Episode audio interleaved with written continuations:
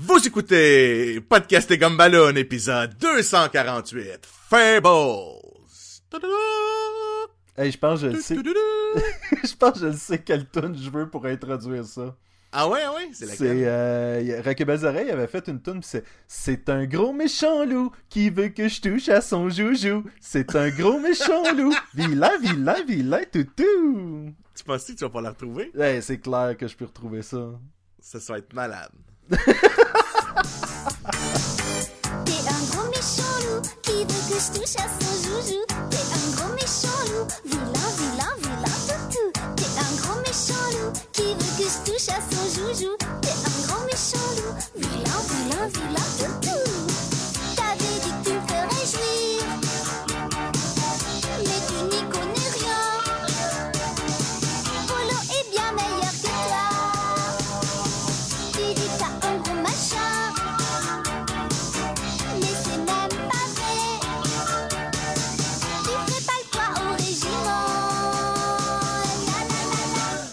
Bienvenue à Podcast et Gumballoon, le podcast sur la bande dessinée, le cinéma, l'animation et la culture populaire en général. Vous êtes en compagnie de Sébastien Leblanc et du fabuleux Jean-François La Liberté. Oh yeah, baby! C'est le fabuleux. Le off and puff.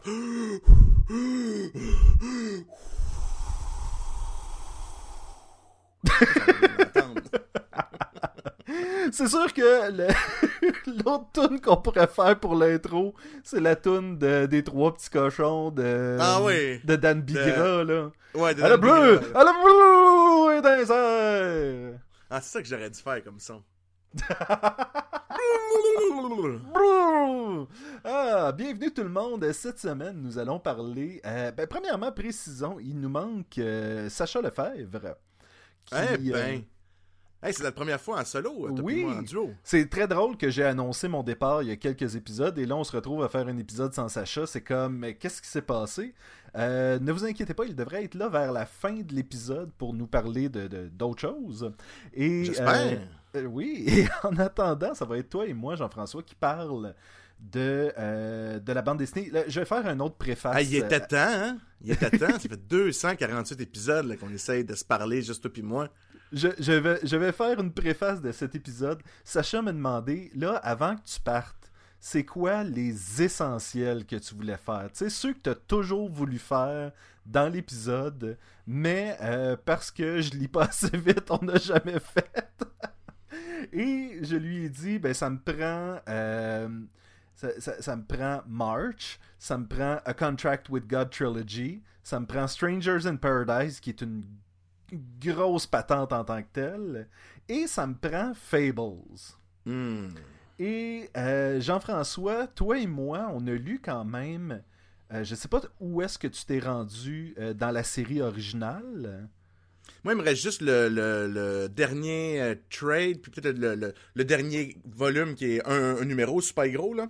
Fait que c'est au-dessus de genre 100 fascicules. Ah, oui, oui. T'sais, moi, je lisais en fait sur Wikipédia parce que j'ai pas tous les livres dans ma bibliothèque, mais je regardais ce que j'avais déjà lu dans le passé, puis j'étais comme, oh, je me suis quand même rendu pas tellement loin de la fin, là. OK. Alors, moi, exactement aussi. Là, moi, je suis rendu... Écoute, je pense que je suis rendu dans ce coin-là. Je pense que t'as un peu, j'ai ma liste ici. Je pense que je suis rendu à 140. J'en ai lu jusqu'à 140. Je pense que j'ai lu sensiblement jusque-là aussi. Fait que...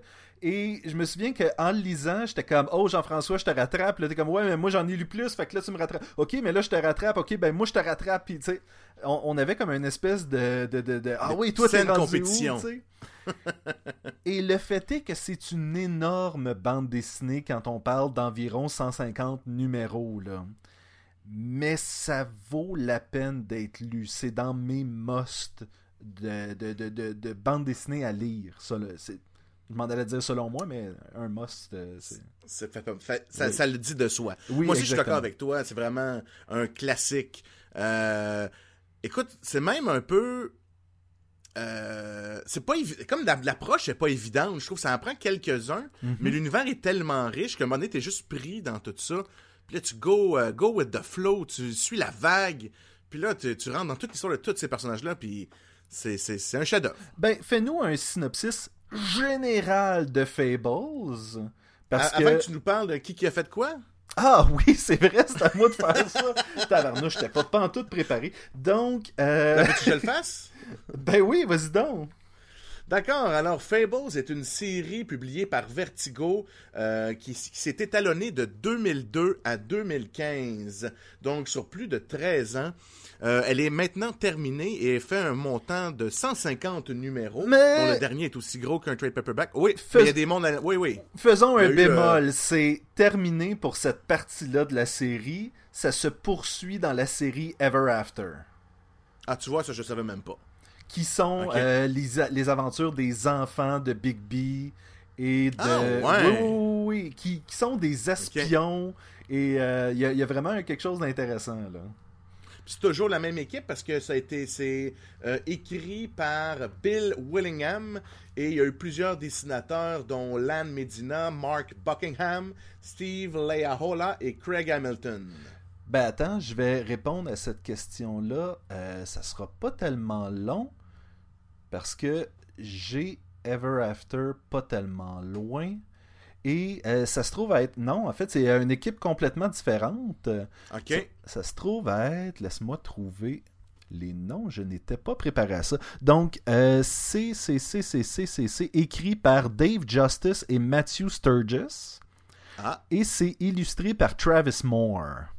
Ben, tu vois, c'est complètement... Ah, ouais. Complètement un autre groupe qui s'occupe de ça. Toujours chez Vertigo? Toujours chez Vertigo. Et j'imagine que ça doit être tout ça... En fait, tu vois, Buckingham va revenir pour le numéro 7 de ça. Okay. Ça va être en fait Plot Artist et Variant Cover par Mark Buckingham. OK, tu vois, ça c'est intéressant.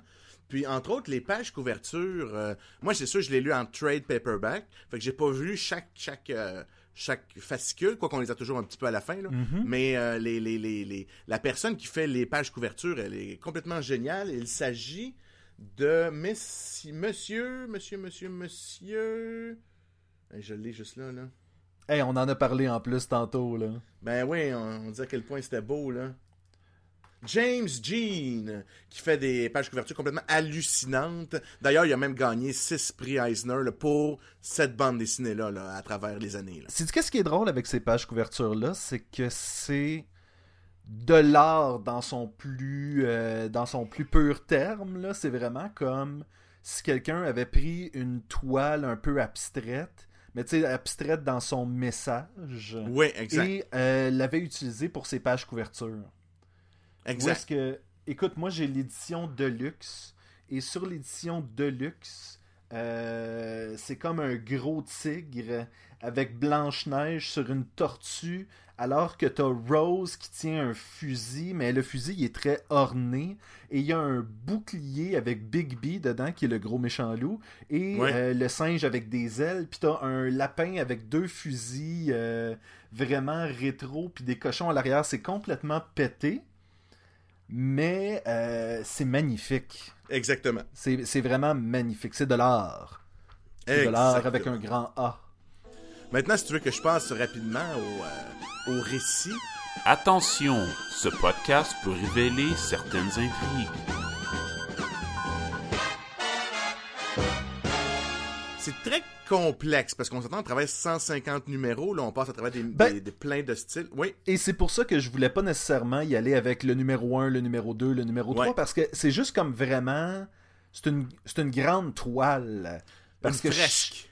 Oui, c'est une fresque. Et chaque arc narratif va être un peu différent un de l'autre. Oui. Ils vont se passer dans des époques différentes. Oui. Mais... dans des mondes différents. Juste pour expliquer un petit peu le concept à nos auditeurs, le monde de Fables, imaginons que chaque univers de contes est un royaume magique qui existe dans une autre réalité. Exemple, le grand méchant loup avec le petit chaperon rouge, il y a Blanche-Neige, après ça il y a ailleurs dans un autre monde, il y a toutes les mille et une nuits, après ça il va tout avoir les contes de chinois, de l'Est et tout ça. Le livre de la jungle fait partie de ça. Et puis... Exactement. La Belle et la Bête. Tu sais, on va en croiser des centaines et des centaines. Mm-hmm. Mais le concept, c'est que des contes de l'Europe est arrivé une genre d'invasion de monstres, un peu des goblinoïdes, gobelins, qui vient de une personne que l'on connaît seulement sous le nom de l'adversaire. Donc l'adversaire, lui, ce qu'il fait, c'est qu'il va, avec son armée gigantesque de monstres et tout ça, il va juste envahir tranquillement monde par monde fantastique, féerique et tout ça. Puis, il vient tout le temps de plus en plus gros. Donc là, écoute, il y en a une quantité là, gigante. Ils meurent, là. Il y en a plein des personnages de toutes nos histoires d'enfance, Hansel et Gretel, patati patata. Soit qu'ils joignent l'adversaire, soit qu'ils sont tués, ou soit qu'ils s'enfuient. Et c'est pas rare qu'un personnage va mourir à l'intérieur de la bande dessinée et tu fais comme, mais ça fait 90 numéros qu'on le suit, puis là il est mort, puis that's it, il revient plus, c'est quoi là? C'est spécial. Oui. C'est vraiment cool. Je vais donner un concept, on a des affaires cool, on va y parler tantôt. Mais juste pour comprendre la suite de l'histoire, c'est que là, certains se sont sauvés de l'adversaire, ont atterri dans notre réalité à nous, où de la magie, il n'y en a pas. OK, il n'y en a pas vraiment, mais notre monde serait un peu magique d'une certaine façon, là, qu'on explorera peut-être un peu plus tard. Donc là, toutes ces créatures-là de contes ont fait une petite...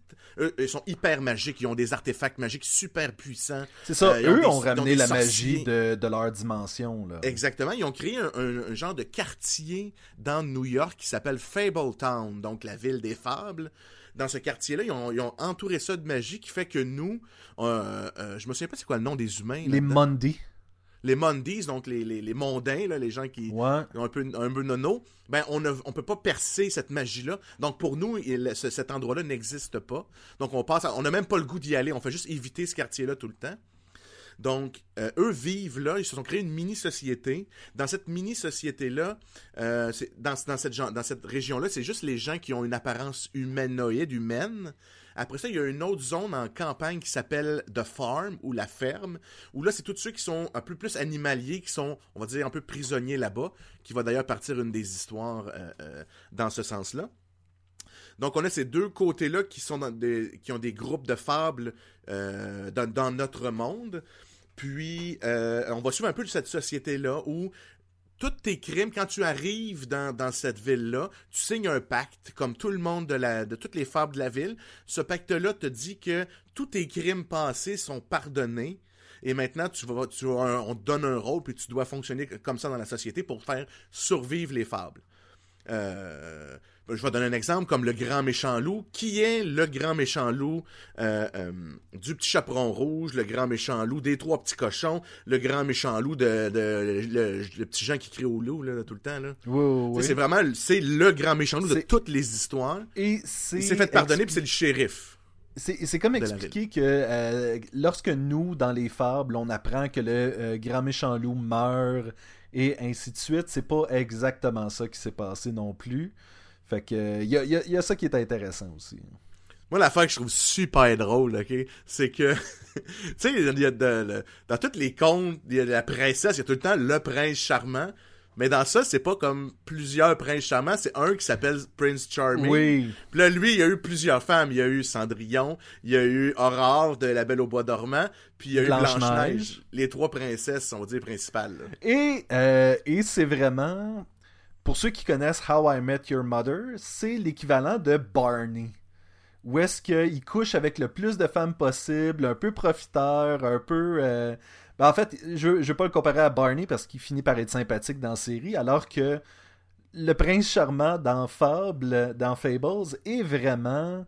C'est un trou de cul, là. C'est vraiment... Ouais, mais... C'est un stratège. Mais ça, j'aimais ça, la twist qu'ils ont faite. C'est qu'éventuellement, il va devenir un héros, mais ça va être long, là. Non, mais il va rester quand même super égoïste, super... Mm-hmm. Mais il va faire ce qu'il faut, tu sais.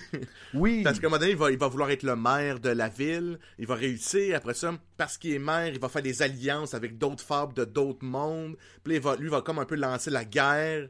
En tout cas, tu sais, il devient quand même épique, mais ça reste que ce gars-là, il reste quand même un trou de cul, un manipulateur, oui, un coureur du jupon. Pis... alors que le concierge, qui se trouve à être le prince qui s'était transformé en grenouille et qui est revenu sous forme humaine, qui est une fois qu'il y a eu le bisou de la princesse, va être un des piliers de cette guerre-là contre l'adversaire et va vraiment comme être un héros et devenir une légende vivante de... Ah oui, c'est...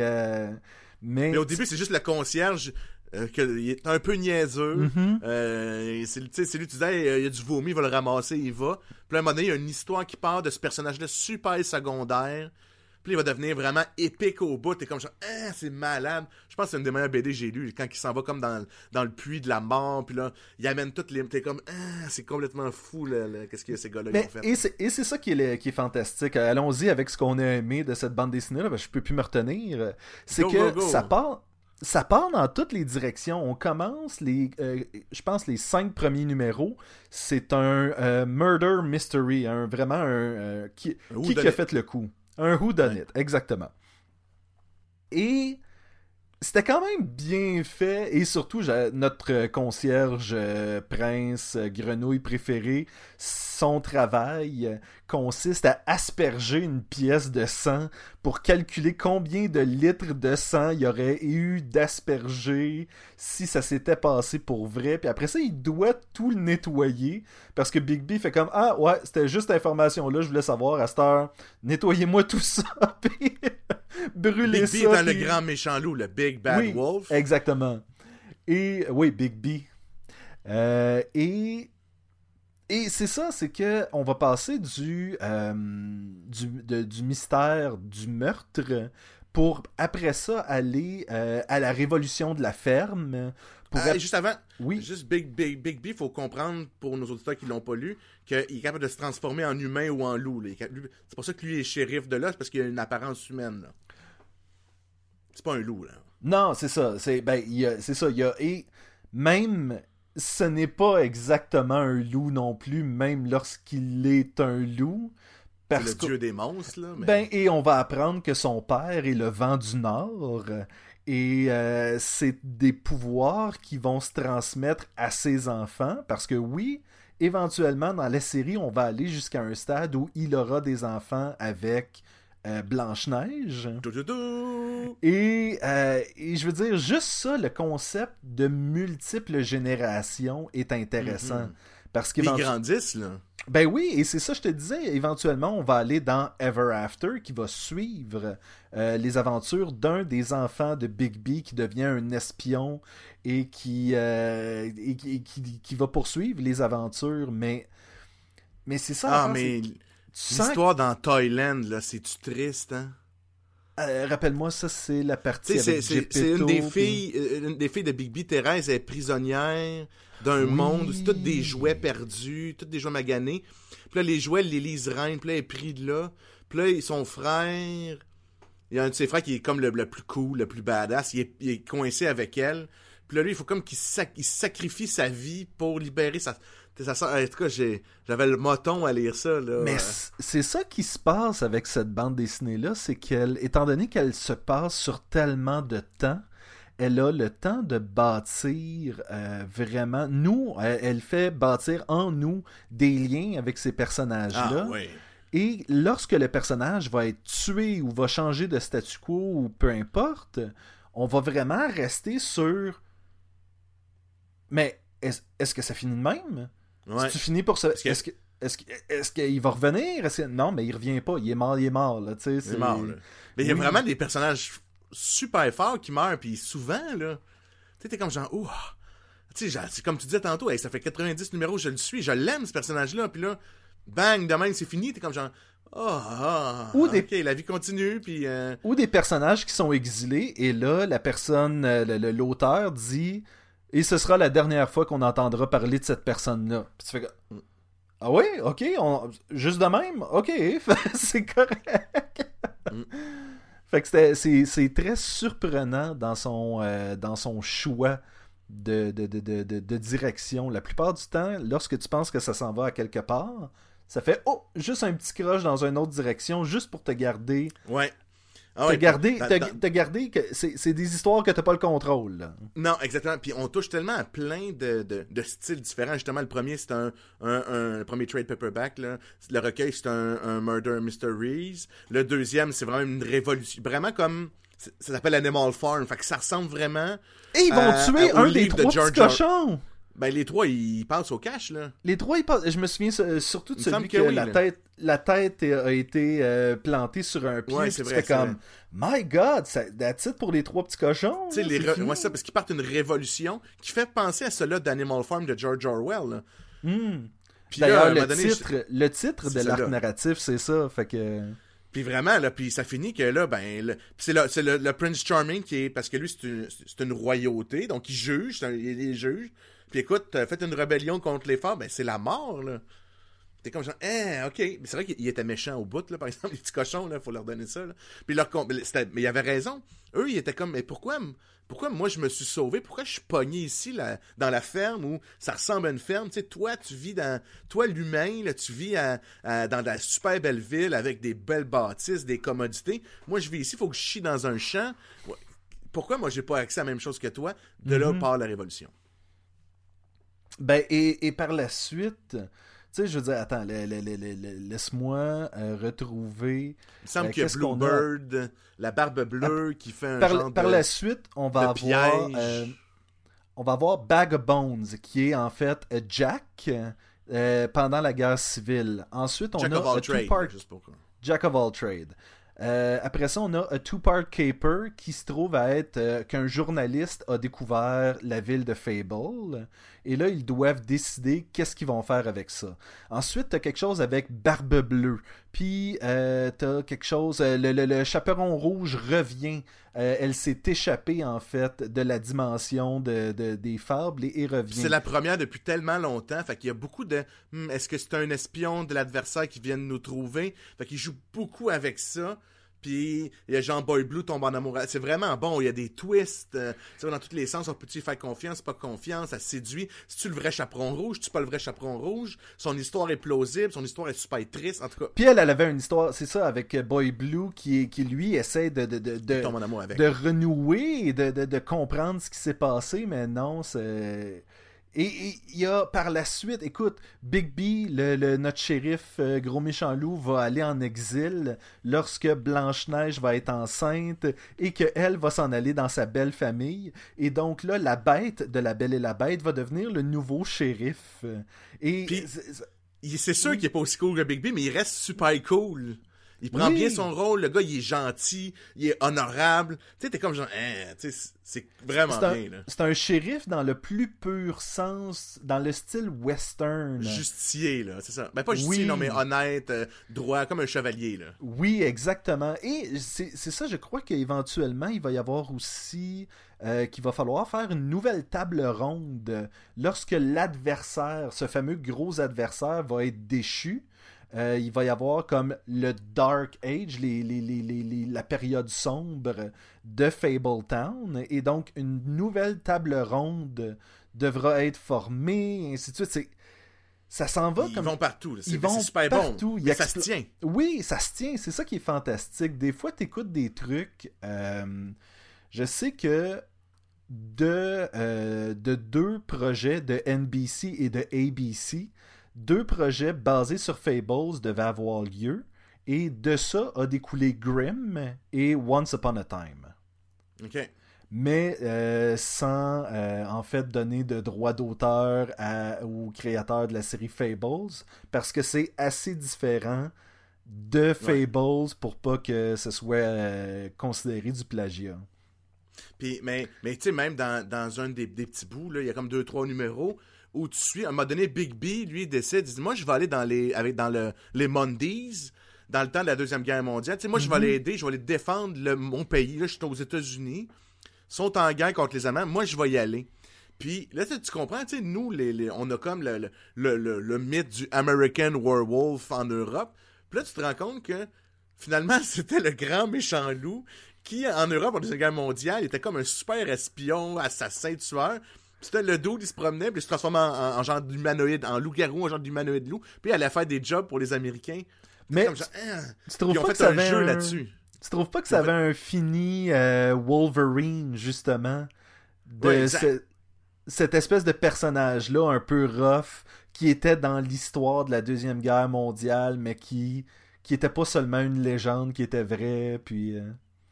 Oui, mais je trouvais que c'était bien d'amener le American Werewolf, tu sais, que dans le fond, il appartient à un mythe dans notre monde, puis dans le fond, là, lui, c'est le grand méchant loup de notre histoire de jeunesse qui est coincé dans notre univers. Je trouvais que c'était complètement méta, puis bien fait, là. Mais là, le jeu, tu parles de A Wolf Among Us? Ouais. Qui est pas par rapport à la Deuxième Guerre mondiale, par exemple. Non, mais qui est ce concept-là de tu joues Bigby. Oui. C'est dans ce sens-là, je voulais dire. J'ai joué un peu. Okay. Je jouais sur mon cellulaire, pis c'est pas le genre de jeu.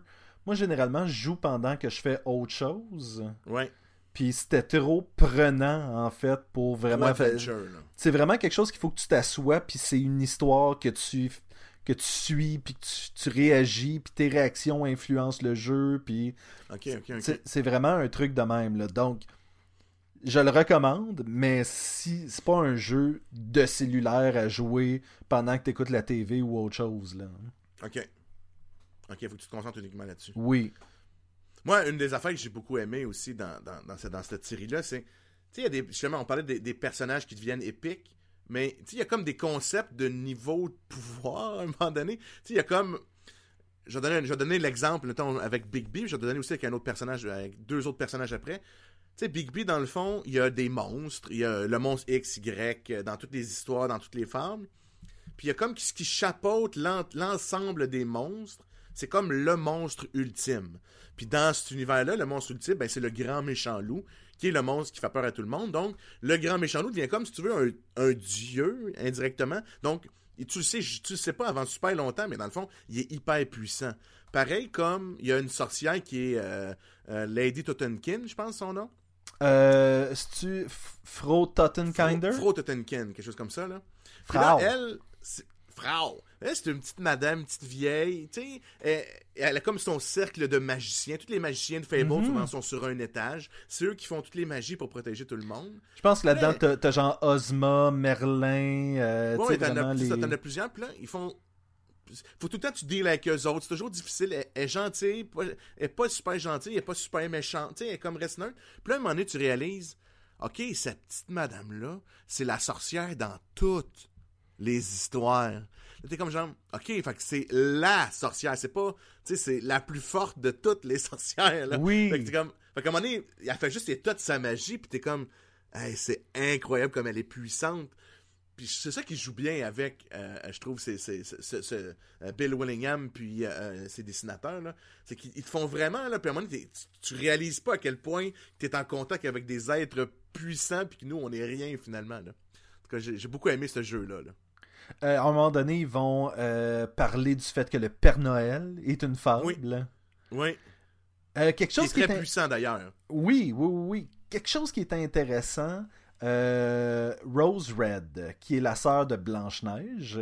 Oui. À un moment donné, on va voir, en fait, sa dépression. Ça va être un personnage en dépression, son espèce de descente vers les enfers de la dépression et comment elle finira éventuellement par reprendre le dessus et même devenir une leader au sein de la communauté de Fables. Je trouve même que... Elle va prendre le rôle, mais c'est le mantle, si tu rôles. Oui. T'sais, elle va prendre comme la personnalité, celle qui va devenir comme le roi Arthur vers la fin. Alors que Blanche-Neige, elle, qui est sa sœur, ils vont comme être en conflit, puis elle va comme devenir comme Morgane la fée. Fait que là, on rentre justement dans... Ça, c'est vers la fin, là. On rentre dans un... On spin dans un autre encore univers, là. Et c'est ce que je trouvais super intéressant de Fables, entre autres, c'est qu'il y a des personnages féminins très forts. Ouais. Parce que toutes ces princesses-là qu'on a vues dans les contes de fées, elles sont capables de vraiment botter des derrières dans ce livre-là. C'est Cendrillon, je crois, qui est une espèce de super espionne. Ouais, exactement. Et t'as vraiment comme, écoute, à un moment donné... C'est des femmes de tête, c'est des femmes brillantes, c'est des stratèges, c'est souvent les héroïnes aussi des histoires. Ah non, ça, ils ont vraiment une belle balance, là. Oui. Tout à fait. Et c'est plein de... je te trahis, mais finalement, je te trahissais pas. Je faisais ça pour te protéger. C'est à la fois un soap-opéra, un procédural, c'est tout, en fait, cette bande dessinée-là, c'est tout. T'as tout. T'as de la magie, t'as des animaux, y a rien que t'as pas dans Fables. Exactement, exactement. Puis... Ah non, non, c'est vraiment... Quand on parle de chef-d'œuvre, on le ressent dans nos propos quand on en jase. Là. Mais le punch de l'adversaire, là, moi, j'en revenais pas. Parce qu'à un moment donné, il te révèle c'est qui l'adversaire, c'est qui le chef derrière cette... Puis là, ses motivations, c'est comme complètement... là. Hein, c'est pas anodin, là, mais t'es comme... Hein, c'est génial tellement que c'est... Il est coincé dans quelque chose. Il y a comme partie quelque chose, le personnage... À moins qu'on le révèle, mais je trouve que c'est trop un bon... Non, mais attends, je vais juste le couper là, parce que on vous revient dans 3 secondes. Tu veux-tu qu'on... Et en voilà, parle? Donc non, on n'en parlera pas. OK, parce que je pense que ça vaut la peine de garder ce punch-là. Écoute, l'adversaire dans Fables est un peu comme Voldemort, tu sais, les gens veulent pas vraiment en parler, parce qu'ils ont encore cette crainte qu'il va venir les trouver dans Fabletown et les anéantir. Parce qu'ils... Mais c'est vraiment un des ultimes méchants, là. Oui! Il veut vraiment toutes les tuer, lui. Il veut juste prendre le contrôle de tout, là. Puis là, à un moment donné, tu te rends compte que c'est parce qu'au début, il a parti... Je dirais rien, OK? Mais il s'est fait embarquer dans quelque chose. Puis là, il a parti comme une vrille. Puis là, ça s'est juste mis à tourner de plus en plus vite. Puis là, il dit... Fait que là, il a continué. Puis là, il est devenu comme... En tout cas, c'est comme... super méchant, super puissant, c'est incroyable. Et comme... c'est ce personnage-là, c'est génial. Oui, parce que c'est... Tu penserais jamais vraiment tant que ça à ce personnage-là comme un méchant. C'est pas un méchant classique. Non. C'est même un personnage un peu secondaire dans une fable. Oui, exact. N'en disons pas plus, parce que... N'en disons pas plus. Des punch. Oui. Mais en tout cas, je trouvais tout le concept, à un moment donné, tu suis même lui puis ses généraux, puis même sa stratégie que ses généraux est bonne, il n'y a pas personne qui sait c'est qui. Il a vraiment bien caché toute son affaire, en tout cas. C'est bravo. Je me souviens qu'il y a une partie de l'histoire où est-ce que tu suis le singe ailé bleu. Oui. Comment il s'appelle? Bufkin? Comment il s'appelle?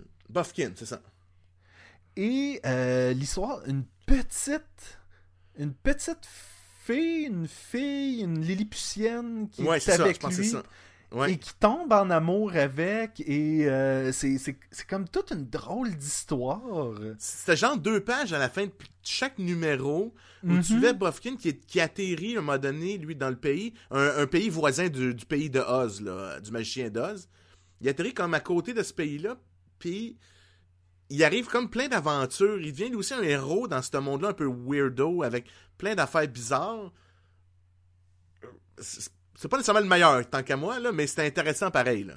Ben, c'était intéressant qu'il décide d'explorer ce petit personnage-là qui est pratiquement juste un élément comique au départ. Et c'est ça qui est drôle, c'est qu'il n'y a rien d'anodin dans cette bande dessinée-là. Tout a une importance. Tous les personnages ont un rôle à jouer, et c'est ça qui est vraiment fantastique là-dedans. Oui, comme 2 personnages super importants. Le maire initial de la ville étant, je me souviens plus, c'est un roi X. Là. C'était pas Midas? Non, même pas. Écoute, c'est un roi qui est mentionné une fois dans un conte mystérieux. Puis l'autre personnage qui devient super important, c'est Boy Blue, qui est comme, dans le fond, un trompettiste là, qui joue de la trompette. Oui. Puis, ce personnage-là, c'est dans une comptine anglaise qui fait mention de Boy Blue puis son Piper, genre. Mais... ce personnage-là devient super important dans la série. Oui, il y a comme une religion qui va être basée sur lui, puis... Ouais, parce que, ben là, il va faire... Bon, son sacrifice va faire qu'il va sauver un peu... Fable Town, va sauver les fables. Fait que là, il y a comme vraiment un culte religieux qui va être fait par un de ses amis, où il pense que c'est comme un peu un genre de Jésus, que plus il croit en lui, on va le faire revenir, puis juste par notre croyance, puis notre amour pour lui, on va le faire revivre, puis il va venir nous sauver de tous les maux de l'univers, là. J'essaie de retrouver c'est qui le premier maire, mais... C'est le roi... Aïe, aïe, aïe. Il est pas connu, je te dis. Il est dans... Non, je le sais, mais... Je vais te dire son nom, là, puis je sais pas c'est qui, là.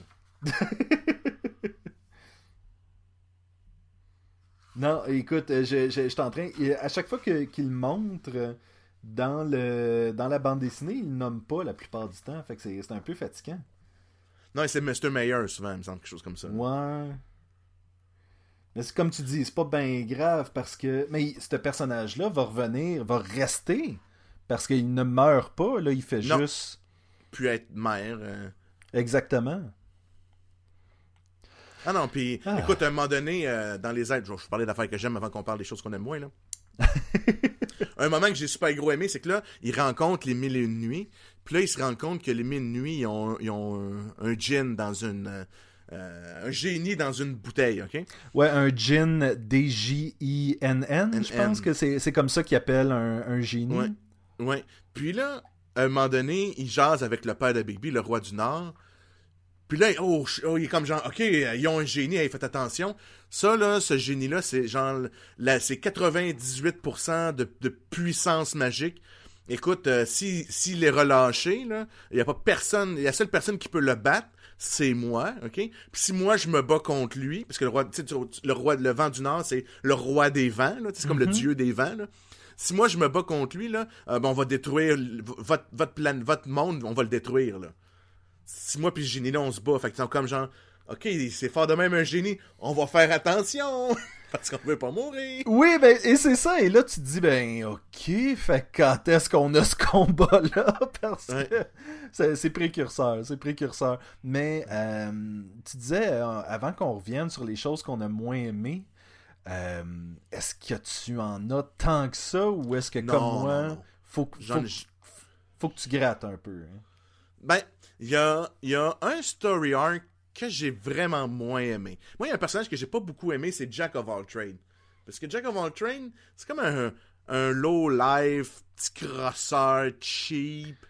J'ai pas beaucoup aimé ces histoires. C'est un genre de John Constantine. Un peu. Non, il est vraiment... Non, il est pas intelligent comme John Constantine. Il est vraiment niaiseux. Ben en fait, j'aimais Bigby à un moment donné dit t'es souvent brillant, mais t'es rarement intelligent. Parce que c'est quelqu'un qui est street smart. T'sais, il est vraiment comme...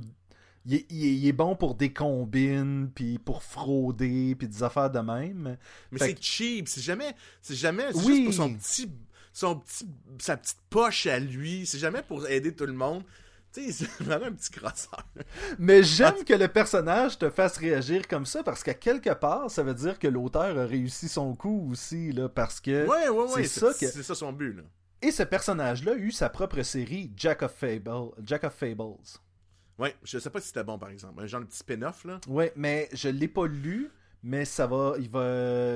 Ouais, en fait, j'en ai lu un peu, parce que quand Rose est en dépression, il va y avoir, dans les livres de luxe, en tout cas, il va y avoir comme un peu de Jack of Fables qui complète l'histoire de Jack lorsqu'il revient voir Rose, et puis... OK. Donc, j'en ai lu un peu, mais c'est sensiblement... juste dans deux ou trois fascicules, là, peut-être, que j'ai lu. OK. Pas assez pour me donner le goût de lire la série au complet. Le spin-off, là. C'est ça. C'est ça. Je comprends exactement ce que tu veux dire. Mais moi, c'est la série où, à un moment donné, ils vont... Puis il y a comme un...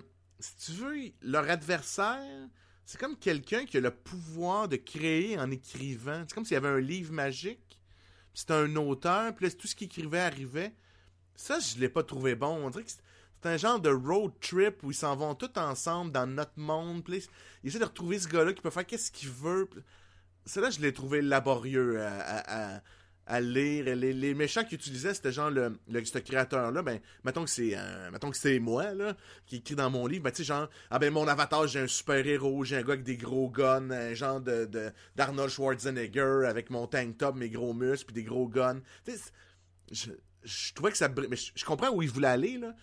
Mais moi, je trouvais que ça brisait un peu cette espèce de magie-là. Ce qu'il voulait montrer, c'était comme un peu à l'American Gods, les nouveaux mythes versus les anciens, les anciennes fables qui s'affrontent, là. Mais je l'ai moins aimé, cette histoire-là. Là. C'est pas mal un des seuls points négatifs. Là. Et c'est ça, on n'a pas tant de fables américaines. T'sais, on n'a pas du Paul Bunyan ou du John Henry Irons ou des affaires comme ça. Paul Bunyan qui était celui qui coupait le bois puis qui avait un bœuf bleu géant puis le folklore, c'est les fables, comme tu disais, plus européennes que le folklore américain qui est inclus là-dedans. Par contre, Jack, à un moment donné, va avoir une histoire qui mélange un peu de folklore, mais sans complètement dire le folklore vont aussi à Fabletown ou Ok, je comprends ce que tu veux dire. Puis, l'autre petite chose, c'est quand même long. Écoute, c'est vraiment juste parce que je cherche des bébites, là. C'est long à embarquer dans l'histoire. Parce que, justement, il y a beaucoup de personnages. Fait que, tu sais, comme le Whodunit, il est assez simple, même, là. Tu sais, la conclusion du premier tome, t'es comme, ah, ok, tu sais, j'ai lu ça, je suis correct. Là, tu lis le deuxième, Animal Farm. Là, tu vois comme l'autre aspect qui est la ferme. Ah, ok, tu sais. Mais, ça prend un 3 trades, puis à un moment donné, t'embarques, puis là tu peux plus arrêter. Mais je trouvais que c'était long avant d'être passionné, mettons. Là. Et élément intéressant, c'est que dans le premier volume que tu parles, le meurtre, le mystère du meurtre, il y a un petit élément de Bigby flirte un peu avec Blanche-Neige. Et... Ouais.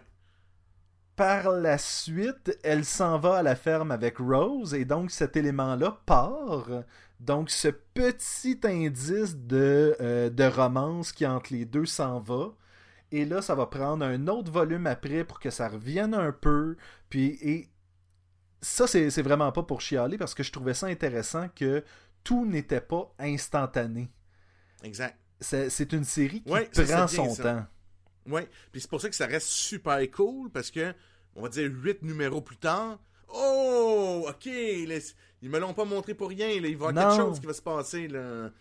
Tu sais, ça, c'est pour ça qu'entre autres, je pense qu'on embarque, puis ça peut être un peu long avant de devenir complètement possédé par cette bande dessinée-là. Là. Mais je dis pas, par contre, t'as raison, souvent tu vas lire la bande dessinée, puis tu fais comme, ok, celle-là c'est pour nous décrire qu'est-ce qui se passe après avec le prince, puis il a rebâti son royaume, puis tout le monde est heureux, puis ci, puis ça. Il y a un numéro complet que les lecteurs de Fables ont écrit à Mark Buckingham. Bill Willingham, je pense. Mark Willingham? Mark Buckingham. Mais ça, c'est pas l'écrivain, c'est Bill Willingham. Bill Willingham, excuse-moi. Oui, Mark, c'est celui qui l'illustre. Oui, ils ont écrit à Bill Willingham, ok. Et... à Billy, ils ont écrit à Billy.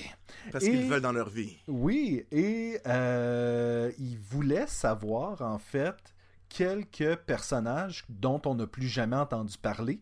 Qu'est-ce qui arrive avec ça? Et donc, lui a écrit un numéro au complet avec c'était des 2, 3, 4 pages de bon, ben, qu'est-ce qui s'est passé avec tel personnage? Et ça, c'était uniquement pour les lecteurs. Donc, je trouvais ça intéressant que les gens étaient assez impliqués dans cette série-là pour faire comme, ouais, mais qu'est-ce qui se passe avec tel personnage? On n'entend plus parler, puis il n'est plus là, puis qu'est-ce qui se passe? On n'a jamais su c'était quoi son histoire, puis fait que je trouvais ça intéressant. Ouais, puis même, là, on revient des affaires qu'on aime, là, mais c'est parce qu'on a bien aimé ça. Tu sais, à un moment donné, tu suis une histoire, c'est du monde sur une île, un peu un genre de Robinson Crusoe sur une île, sur la mer, c'est super beau, puis tout. Puis là, tu suis cette histoire-là un peu... Puis là, ils ont comme une divinité, whatever, tortue, blablabla. Puis là, tu te rends compte que, ok, c'est l'espèce de mythe du monde sur le dos d'une tortue qui marche. Ça, c'est c'est entre autres ce qui a inspiré Discworld de Terry Pratchett, non? C'est possible. Pas la bande dessinée, mais ce mythe-là, là. Oui, qui est comme une tortue avec 4 éléphants, avec un monde... C'est ça. Mais c'est drôle, parce que cette tortue-là, ta voix, tu l'as déjà vue dans le background. Puis là, t'es comme sur la tortue, tu suis l'histoire de deux personnages sur la tortue qui doivent être infiniment petits. T'es comme, hey, mais je l'ai vu, cette tortue-là, elle marche, puis là, elle parle avec Blanche-Neige une fois. Là, t'es comme, ah, méta! Excuse-moi, il fallait que j'en parle. Écoute, Jean-François, je pense qu'on est dû pour donner une note, là, à moins que t'aies vraiment... Ok, je suis prêt. À moins que t'aies vraiment un autre truc... J'en aurais plein, mais je vais me retenir.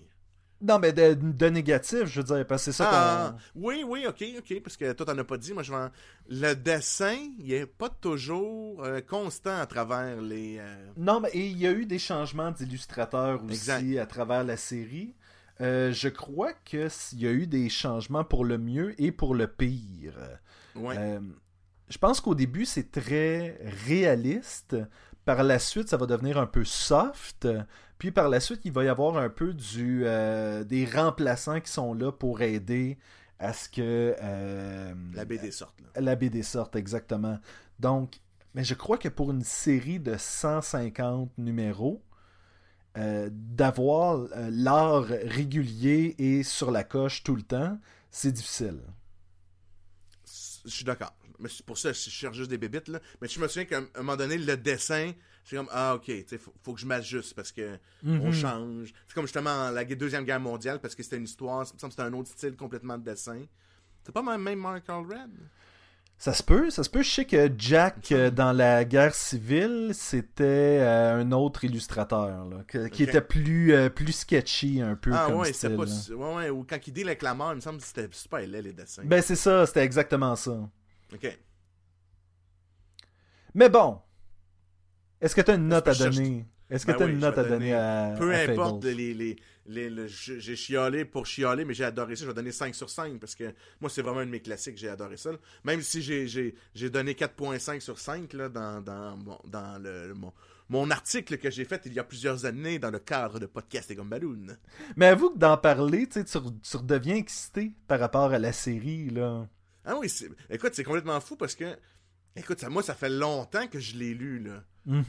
Puis là, juste d'en reparler, il y a tous les petits moments là, magiques qui reviennent dans l'esprit. Puis ah oui, ça c'était super bon. Ah ouais, ça c'était super bon. Je me souviens de... Tu sais, parce qu'à part le trade... Mais c'est normal, écoute, sur 150 numéros, ils vont avoir une histoire que tu vas moins aimer que les autres. Parce qu'il y en a tellement d'histoires. Puis c'est bien normal, là. Fait que c'est pour ça. Ah ouais, 5 sur 5, je le recommande à tous. Ben écoute, moi je te parlais tantôt des volumes de luxe, ceux que j'ai, qui sont quand même, c'est le premier 10 numéros, par la suite l'autre va être un 9 numéros plus un autre qui s'appelle The Last Castle, en fait deux autres qui sont The Last Castle and A Wolf in the Fold, etc. C'est des gros volumes et ça a commencé à paraître en septembre 2009. Et le volume 14 est sorti en 18 avril 2017. Et c'est jusqu'au numéro 140. Ça veut dire que la série n'est même pas finie encore de sortir en livre de luxe. Donc c'est encore très actuel, là, je trouve. Oui, parce que, écoute, le dernier numéro, le 150, je pense qu'il est 164 pages. Mais c'est ça, tu me disais que c'était un recueil en lui-même, là. Exact. Fait... Mais que j'ai un ami qui l'a lu, c'est pas super, là. La dernière histoire, je dois avouer qu'elle est ordinaire un peu, là. L'espèce de conflit entre les sœurs. Ok, je vais reviser, je vais donner 4.5 là, sur 5. Tu vois, ça me fait reviser, là. Juste parce que la fin n'est pas aussi épique, puis dans le fond, ils vont clore toutes les petites choses en suspens, ou la plupart, sûrement, qu'ils vont en laisser passer, là. Fait que c'est sûr que ça peut pas être parfait comme histoire, là. Écoute, moi, je l'ai pas lu, cette partie-là, encore. Je suis peut-être, comme je te disais, rendu dans les... peut-être 130, okay. Entre 130 et 140. Pour moi, c'est super bon. C'est quelque chose que tu me parles de la fin, puis j'ai quasiment hâte d'aller la lire, puis de faire comme, ben ok, c'est-tu vrai, c'est-tu pas vrai, qu'est-ce qui se passe? Puis le fait est que l'œuvre générale, selon moi, mérite un 5 sur 5 dans ce qu'elle a accompli. Oui, définitivement. Ce n'est pas 150 numéros parfaits, c'est loin de là. Mais l'œuvre générale, pour moi, c'est un 5 sur 5 que je recommande chaudement. Ah oui, oui, vraiment à tout le monde. Moment intime avec Sébastien et Sacha. Moment intime avec Sébastien et Sacha. Sacha, coudonc, t'étais où? Ben, j'étais à l'autre bord de la porte, tu l'as barré, maudit sans dessin. Puis là, ah. Oh, Sacha peut pas être avec nous aujourd'hui, puis j'étais là, pou, pou, pou. Hey! Pou, pou, pou. Ben, mais non, je suis là. Ton son de derrière de porte était magique. Il est pas payé, hein? Je me suis fatigué, là, ça fait 45 minutes, je le fais. Oui, c'est ça. Cette semaine, Sacha, je voulais en profiter pour parler avec toi, étant donné que c'était la sortie de Wonder Woman en fin de semaine, au moment d'enregistrer. Que j'ai vu et que t'as vu. Non, pas encore, malheureusement. Non, moi non plus. Nope. Mais ce que j'ai vu, par contre, c'est les articles commencer à sortir sur Internet. Bon, évidemment, lorsqu'un film de super-héros sort, on sait qu'est-ce que les gens vont dire la première fin de semaine, c'est...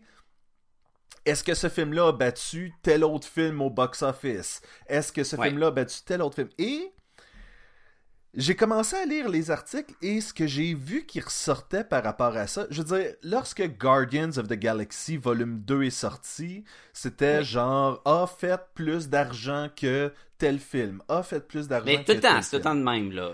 Surtout les films de super-héros parce qu'ils les comparent un avec l'autre aussi. Là. Et Wonder Woman, ce qui ressortait au début, c'était... Plus grosse fin de semaine, d'un film réalisé par une fille. Par une femme. Puis là, j'étais comme, mais pourquoi ça a de l'importance? Tu sais, je comprends que c'est intéressant que ce film-là a été réalisé par une femme. Ouais. Parce que c'est au sujet d'une femme, mais je trouvais ça poche qu'on le compare pas avec les autres. On dirait que c'était comme à part. C'est comme, mais il se fait comparer avec les autres, mais il se fait aussi comparer dans la catégorie de films réalisés. Ben, c'est ça, c'est que c'est un bon film pour un film de filles. Ça sonnait de même au départ. Et là, j'ai continué à lire des articles parce que j'ai un fil de RSS que je vois les articles défiler. Et, là, et comme tu as accès aux articles et non aux films, tu te dis, ben écoute, je vais lire les articles au moins. Et...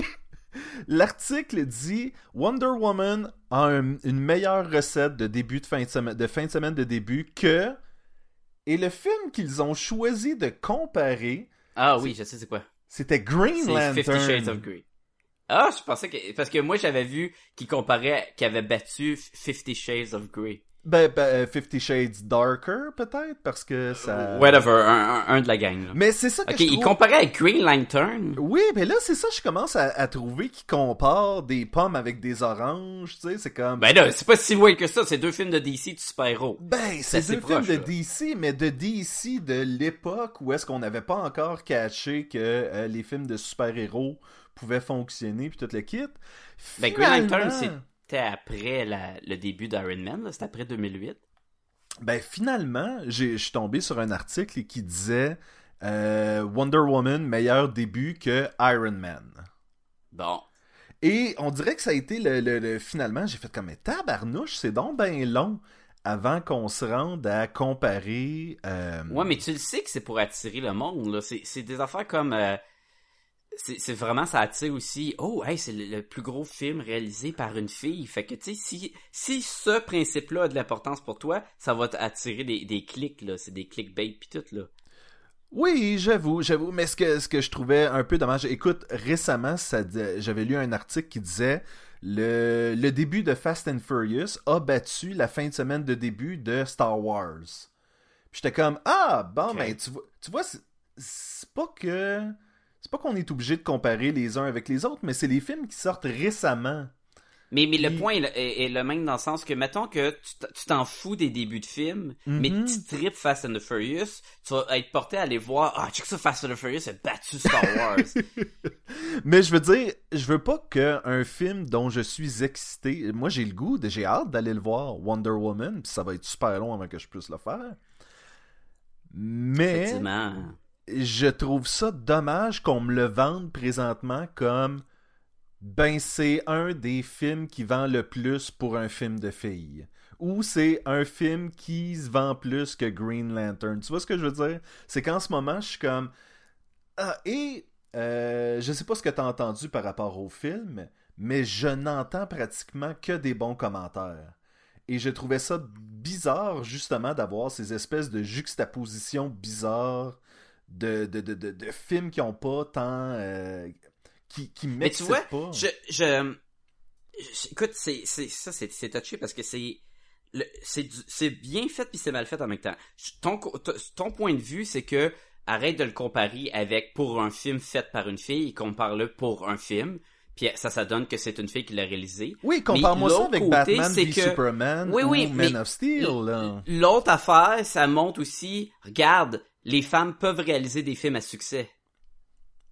Oui, c'est ça qu'ils essaient de mettre de l'avant aussi. Fait que, est-ce qu'on en avait vraiment un doute, honnêtement? Mais il y en a beaucoup moins.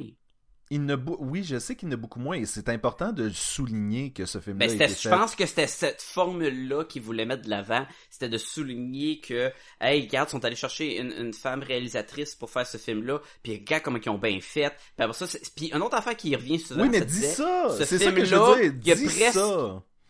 Oui, mais encore là, il y a le clickbait.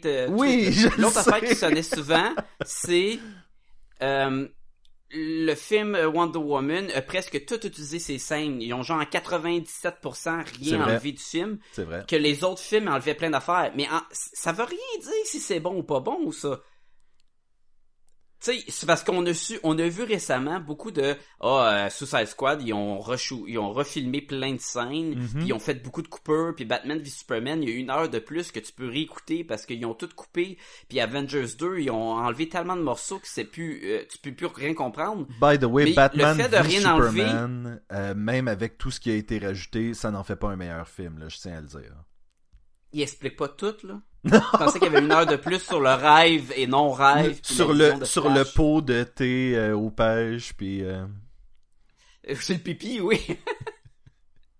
Mais, puis là, ils mettaient de l'avant. Regarde ce film-là, ils ont rien enlevé. Mais, ok, tant mieux. Ça veut-tu dire que c'était moins de job d'editing? Ça rend pas le film meilleur ou moins bon pour autant. Et finalement, je suis tombé sur sur une critique du film qui le vante comme étant... un mélange de couleurs, d'action et d'humour. Et c'est ce que je trouvais qui manquait dans les films jusqu'à maintenant. C'est exactement pour le comparer, mettons, à les autres films qui étaient désaturés avec pas beaucoup d'humour. Ben, de l'action, là. On peut pas dire qu'il n'y a pas d'action dans tous les autres films, là. Mais... Je sais qu'ils mettent de l'avant pour ça, puis aussi, c'était écrit, c'est très important que Wonder Woman soit pas plus que 13 ans et plus, genre. Oui, comme... c'est ça. Il y a personne qui a milité pour que Wonder Woman soit 18 ans et plus ou un truc de... Tu sais, il y a personne qui a fait comme « Ah ouais, ça va être malade, c'est plus violent, tu sais. » Puis c'est ce Malgré que c'est une Amazon avec un épée qui dans théorie, coupe des têtes du monde. Mais... Oui. Mais ce que je veux dire, c'est que j'ai l'impression que ça... Moi, je veux que ça soit un bon pas dans la... un pas dans la bonne direction pour DC. Puis je pense que tout le monde, c'est ce qu'il voulait aussi. Là, je suis excité. Est-ce que toi, t'es excité en ce moment, là? Tu parles par rapport à ce qu'on parle ou... En général. Ah, écoute, je suis bandé ben raide. Nice. Vous l'apprenez ici. Je suis tellement content de venir faire... Je suis tellement content de venir parler dans le podcast. Écoute, Non, j'ai super hâte de le voir. Oui. J'ai tellement plus hâte de voir Wonder Woman que le Spider-Man Homecoming. Je pense que plus que j'ai vu de bande-annonce du Spider-Man, moins que ça m'attire. Sais-tu qu'est-ce que j'ai vu? C'est bon, là. Tom Holland, il a de l'écœurant, là, comme Peter Parker pis tout, mais... Sais-tu qu'est-ce que j'ai vu qui me donne le goût d'aller voir Spider-Man? C'est super niaiseux. C'est Tom Holland qui met son costume de Spider-Man pour aller visiter les enfants à l'hôpital. Oui, non, écoute, super bon gars, tout, c'est... Mais... Puis en plus, il y a un gros Iron Man partout qui est peut-être trop dans les bandes annonces, sur le poster. Iron Man est sur le poster du film, tu sais. Nice. Je tiens à dire, j'ai vu aucune bande annonce, j'ai pas vu de poster, j'ai rien vu. Mais là, Sacha, lui... T'as pas vu de poster? Sacha, t'as vu 40 articles sur Wonder Woman, mais t'as vu aucun poster de Spider-Man. Oui. Ok. Je sais pas comment ton fil de nouvelles y est fait, toi, sur Feedly, mais moi, il me montre pas les... Moi, mon sur Facebook, là, c'est posture de Spider-Man, un article sur Wonder Woman, puis là, s'il y a une bande-annonce de Thor qui sort... Bande-annonce de Thor. Puis tout repartagé par tout le monde que j'ai dans mon Facebook, là. Hey, voici la bande-annonce de Thor. Oui, on le sait, on est tous abonnés au même site, là. Pis, d'ailleurs, ces sites-là, là, commencent à me taper ses nerfs, les maudits, c'est quoi, Comic Book Resource, là? Ouais. Où ce que tous les articles, maintenant, c'est voici 7 raisons pourquoi que le nouveau Spider-Man va être meilleur que les autres et 8 raisons pourquoi qu'il va être pire. Puis là, tu es comme... Oh. C'est que des shit de même. C'est ce qui est très drôle, c'est que la plupart des nouvelles que je lis sont juste comme une espèce de... Je vais te donner un exemple. Dan Aykroyd, il y a pas longtemps, a dit comme quoi Kevin Feige, c'est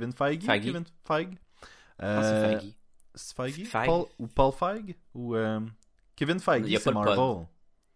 Ouais, c'est pas lui que tu parles? Non, je parle de celui qui a réalisé Ghostbusters. Ok, mais t'as rien dit, t'as même commencé en disant... Dan Aykroyd. Sais-tu que... Bon, je vais te donner un exemple. Là, je suis comme... Mais un exemple de... J'ai dit Dan Aykroyd, ça devrait aider. Oui. Ben, je pensais que tu parlais de l'été de mes 11 ans. Ah, bon.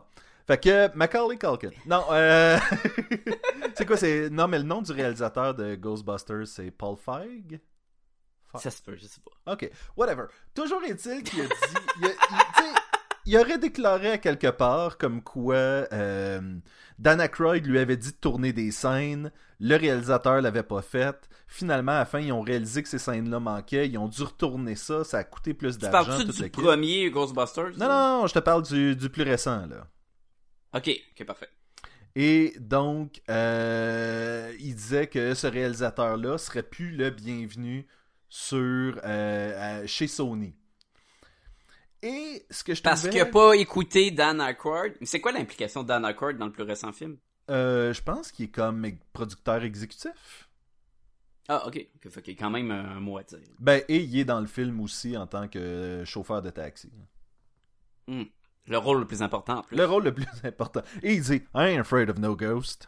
Ah, regarde donc, toi, il plug des morceaux de la toune. Là. Mais ce qui me gossait, c'est qu'à la fin de l'article, t'as un synopsis complet du film Ghostbusters.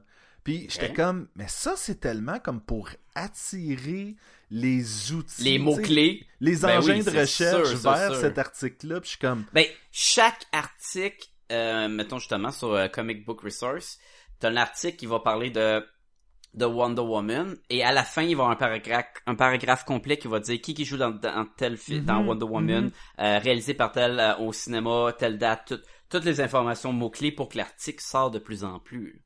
Et c'est ça, j'ai l'impression que la plupart de ces sites de nouvelles-là, parce que je fais des guillemets radiophoniques, là, se trouvent à être en fait juste des outils de vente pour que les gens aient cliqué sur des articles un peu vides de contenu. Hey, les articles là, de genre voici 5 dessins animés que t'avais oublié qui existaient. Oui, puis tu te souviens des 5. Si tu cliques dessus, tu t'en rappelles des 5 là. Ou puis en plus c'est la formule aussi numéro 1. Tu veux le numéro 2, faut que tu fais next page. Oui. Faut que tu cliques sur la page suivante. Puis là, finalement, ça load. Puis là, ok. Puis finalement, ben, je me rappelle du X-Men des années 90. C'est quoi cette affaire-là? Oui, c'est ça. Plein d'affaires de même. Mais c'est tellement pour attirer, justement, de la visite pour que le site reste. Parce qu'il y a tellement de sites qui viennent faire compétition. Fait que c'est lui qui a le plus de... qui a plus d'achalandage sur ton site qui va se démarquer. Fait qu'ils ramassent, ils mettent plein de potins bidons ou de voici une photo de Jessica Jones dans la saison 2 de Jessica Jones. Puis là, c'est l'actrice qui marche dans la rue. Puis t'es comme, mais... mais ok, mais... Oh, hey, voici un... Où il y a beaucoup les jouets qui sortent, là. Voici tel jouet, voici telle affaire. Oui, c'est ça que Shocker va avoir l'air dans Homecoming, parce que le jouet a l'air de ça, tu sais. Ben oui, puis... il y a ça beaucoup, là. Et ce qui est tellement bidon aussi, parce que... Je sais pas si t'as vu la photo sur Instagram que j'ai mis quand j'étais allé dans Walmart, puis j'ai vu qu'il y avait Superman. Spécial Phantom Zone. Oui. Zone de Superman, de Batman v Superman, le action figure du film, on se souvient tous de ce moment dans Batman v Superman. C'est Superman habillé en armure translucide bleutée avec un bouclier puis un épée puis un casque. Puis comme, ah oui, c'est le Superman Phantom Zone. le zombie fantomatique, puis là, tu fais comme... Mais il n'y a même pas ça dans le film, mais pas rien, pas... Il n'y a même pas la Phantom Zone dans le film. Non, il n'y a rien. Fait que je suis comme, regarde là, à un moment donné, il a juste nous montrer des bonhommes puis des bonhommes. Hey, tu parlais des 5 dessins animés des années 90 que vous auriez oubliés, mais récemment, ils ont annoncé comme quoi Animaniacs pourrait revenir. Ok, c'est un bon segway, ça marche. Oui, non...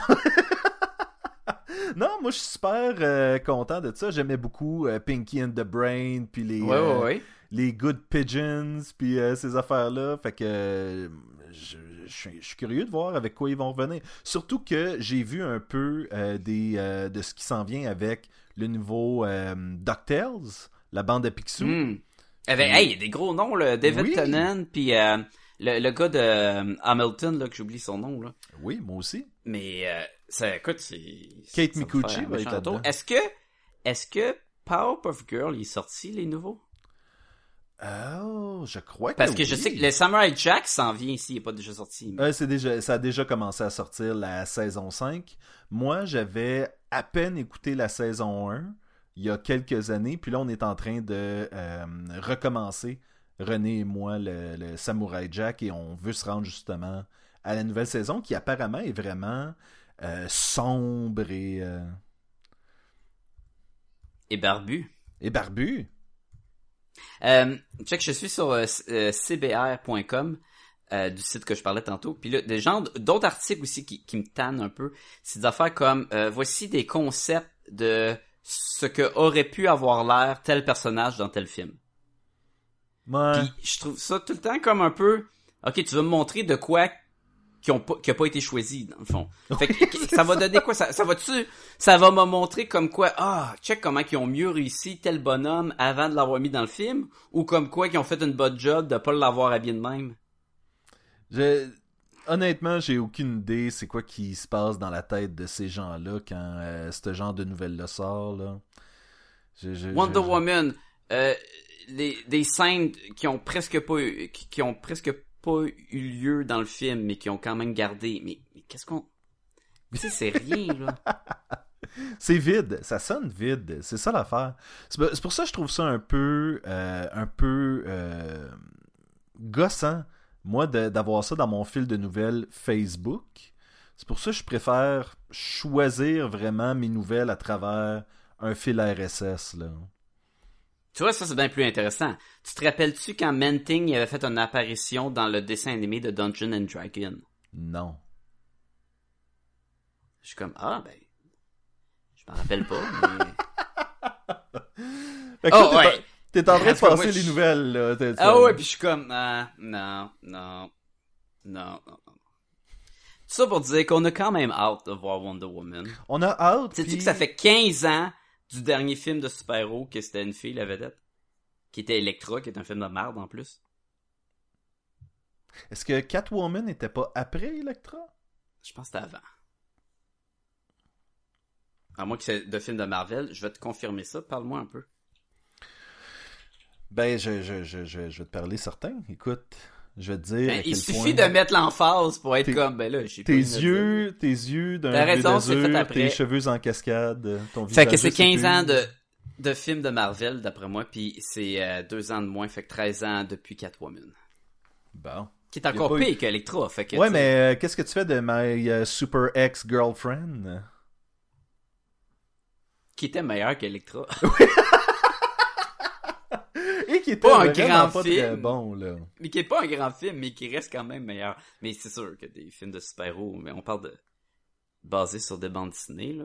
Mais quand même 15 ans. Comment est-ce que Anna Faris fait pour avoir des pouvoirs dans ce film-là déjà? Elle, c'est l'autre fille qui a pas de pouvoir. C'est, il touche probablement la météorite ou quoi, là. Parce qu'Anna, à la fin, puis ça devient comme la partenaire de... Ça a quelque chose avec la grosse météorite, parce que c'est comme ça qu'elle a eu ses pouvoirs. Ouais.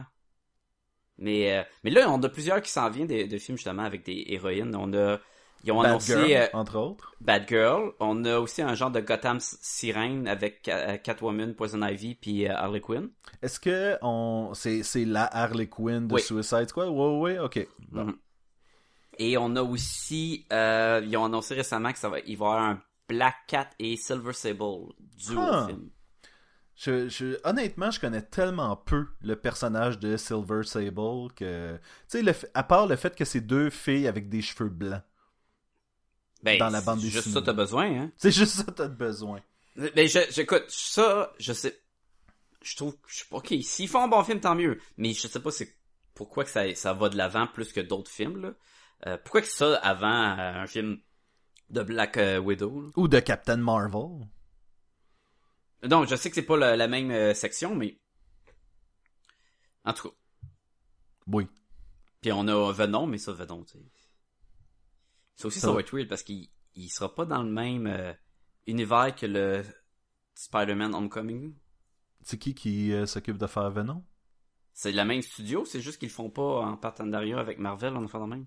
Huh. Bizarre. Mais parce qu'ils veulent faire un film d'horreur. Fait qu'ils veulent pas... comme qu'il y a un film d'horreur puis qu'il y a un film de Spider-Man général. Le genre Venom va arriver dans Spider-Man puis va arracher des têtes puis les kids au cinéma vont faire comme cool, c'est comme Mortal Kombat. Wow. Moi je trouvais qu'il y avait un bon point dans l'article que je mentionnais tantôt sur le point final sur Wonder Woman. Non, c'était ça disait l'univers de Wonder Woman, dans ce film-là, il n'est pas parsemé de caméos, de mentions aux autres super-héros. Et je remarquais que c'est un peu vrai. Là, présentement, DC essaie de faire un univers consensuel, mais il y a quelque chose de très... Dans la bande dessinée, New York a Spider-Man, les Avengers, les Fantastic Four, les Defenders, sont tous à New York. Donc, ça a du sens que dans la même ville, tous tes héros soient là et que tu mentionnes qu'ils se connaissent puis tout le kit. Mais à Gotham, il y a pas mal juste Batman. Bon, il y a quelques autres héros qui sont établis là. Mais de Gotham, tu peux voir Metropolis. Oui, ce n'est apparemment que... Tu peux pitcher des roches sur Metropolis à partir de ça. Ça se rend, là, tu sais. Il y a vraiment, il y a une séparation parce que tu peux chevaucher les deux villes, là. Puis tu sais, il y a le soleil qui coupe sur la ligne, là. Oui. La nuit, le jour. La nuit, le jour. Mais tu vois ce que je veux dire, c'est que s'il y a un univers... Non, mais le fait que le Wonder Woman, selon les bandes annonces, là, t'as-tu vu une bande annonce au moins de Wonder Woman? J'ai vu que ça se passait pendant la Première Guerre.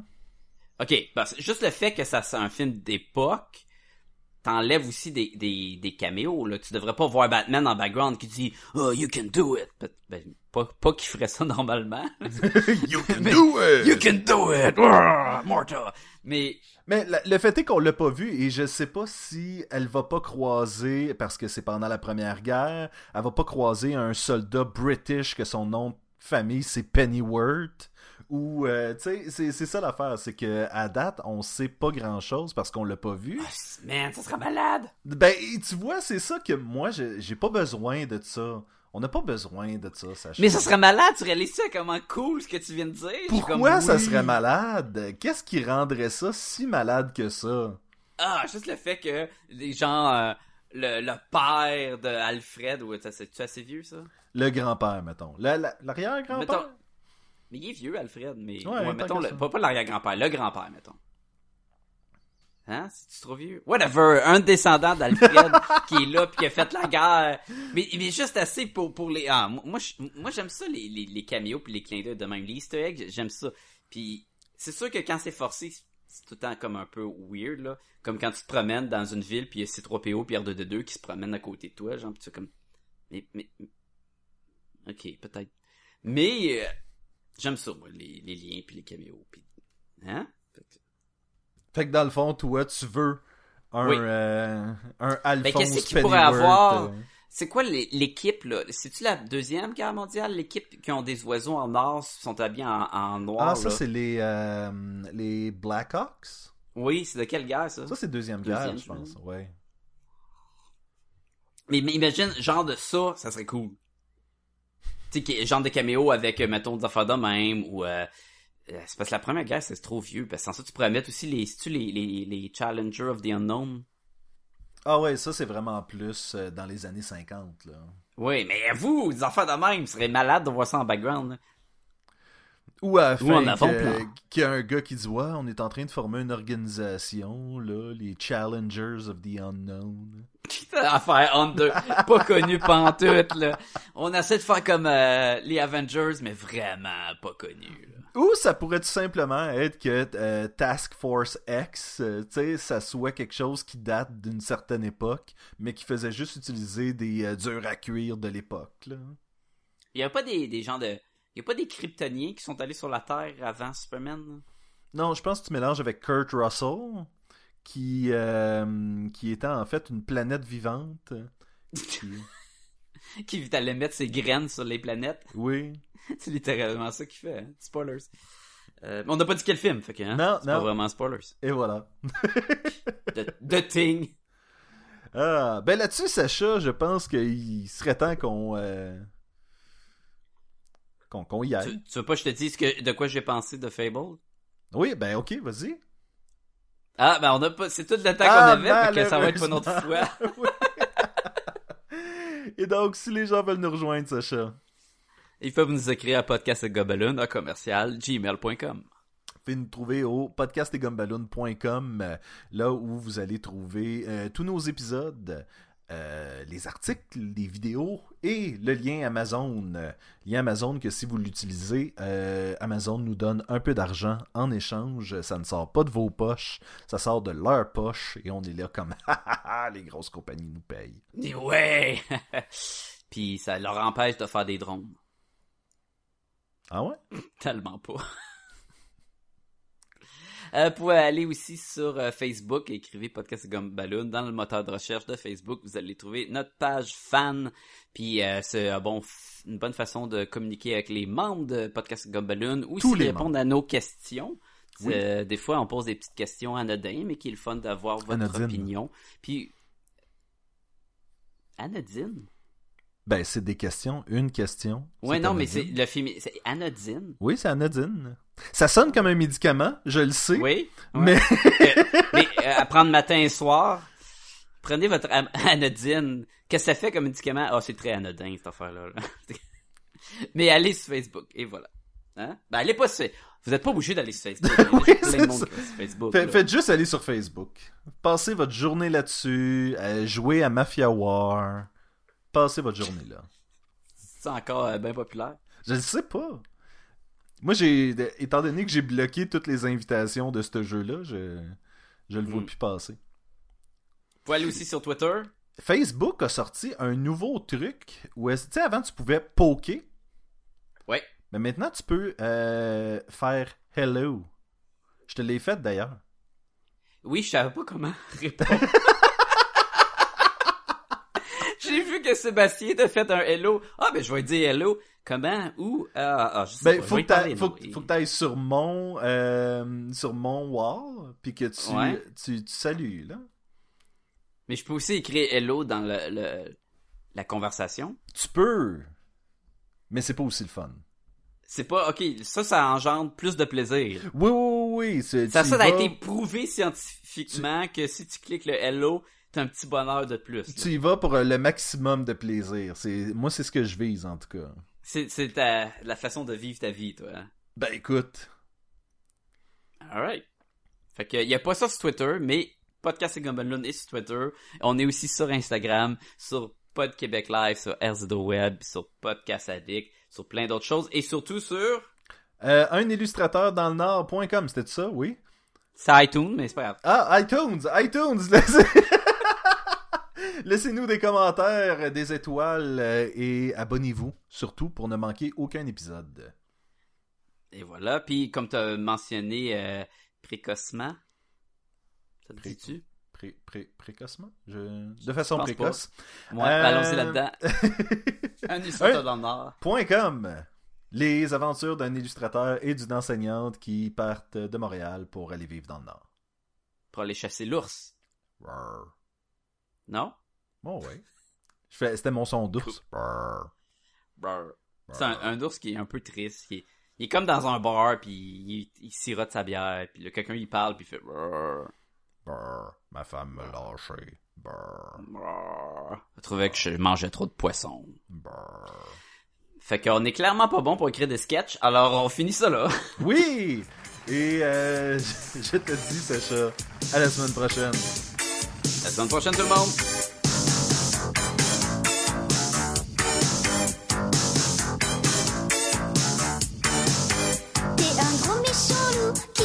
Je touche à son joujou, t'es un gros méchant loup, vilain, vilain, vilain toutou. T'es un gros méchant loup qui veut que je touche à son joujou.